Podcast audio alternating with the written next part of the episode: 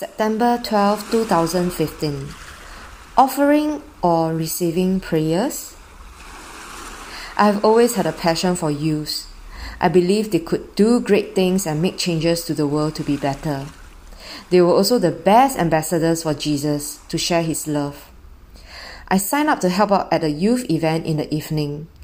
We were supposed to pray for the youths who decided to give their lives to God at the event.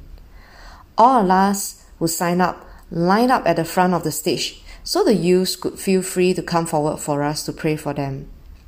I saw the youths coming up one by one to my other ship friends to be prayed for, but none came to me.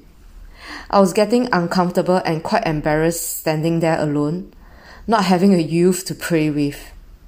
A part of me wanted to walk away from this awkward situation, and another part of me was quite angry with God. Why did he make me so embarrassed? In the first place, I should not have signed up to help at this event if this was what I was going to get. After going back to the cabin, I felt very lousy. I complained to William because I was so frustrated, and he reminded me to reflect on my attitude about serving God. Was it for myself or for him? Then I realized I was the one that needed prayers, not offering prayers that night. My heart was not right. I went to the event thinking of what I could do, and I completely left God out of the picture.